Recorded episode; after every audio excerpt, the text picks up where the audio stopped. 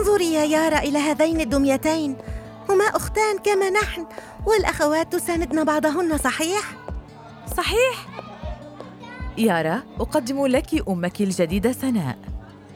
تبنتك للتو تعرفي عليها. هيا تعالي. مرحبا يا يارا. أنا سأصبح أمك. يسرني لقاؤك. مستعدة لرؤية بيتك الجديد؟ أجل. هيا يا لارا لنذهب. لارا عزيزتي آسفة تم تبني يارا وحدها. ماذا؟ لا لن أغادر من دونها. أجل لن تأخذ أختي الصغيرة مني. إنها المتبقية من عائلتي. ألا يمكن تبنينا معا؟ حسنا لكن أنا أردت أن أتبنى طفلة أصغر منك يا لارا. أنا آسفة. لا تدعيني أذهب.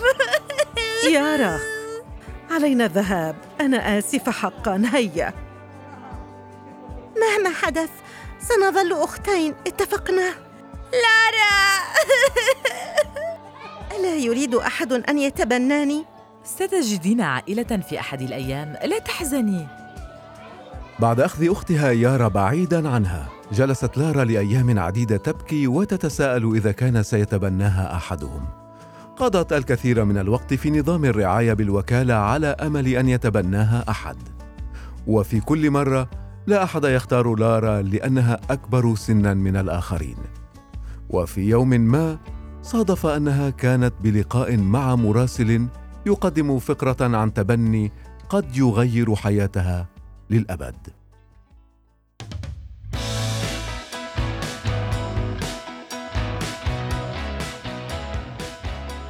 ما اسمك آنستي؟ لارا هذا اسم جميل كم عمرك؟ أنا أبلغ ثلاثة عشر عاماً حسنا يا لارا لو كان لديك ثلاث أمنيات ما هي؟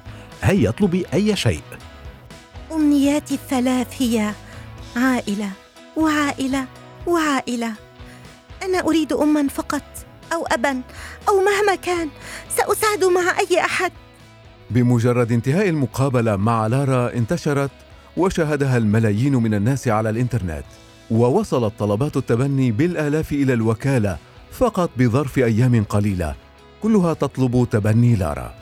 وفي أحد الأيام أصبحت أمنيتها في التبني حقيقة أخيرا. ذهبت لارا للقاء العائلة. مرحبا. لابد أنك لارا. نحن متحمسان للقائك جدا. شكرا لك سيدتي. لابد أنكما جيمي وماري. فلتنادين بأمي وأبي إن لم تمانعي. أود ذلك. وحضرنا مفاجأة لك. لارا! يارا لا أصدق أنت هنا. أنا لا أفهم. لم ينجح التبني مع عائلة يارا لذا فعلت ما علي فعله لأنه في النهاية دائما يبقى الإخوة معا صحيح؟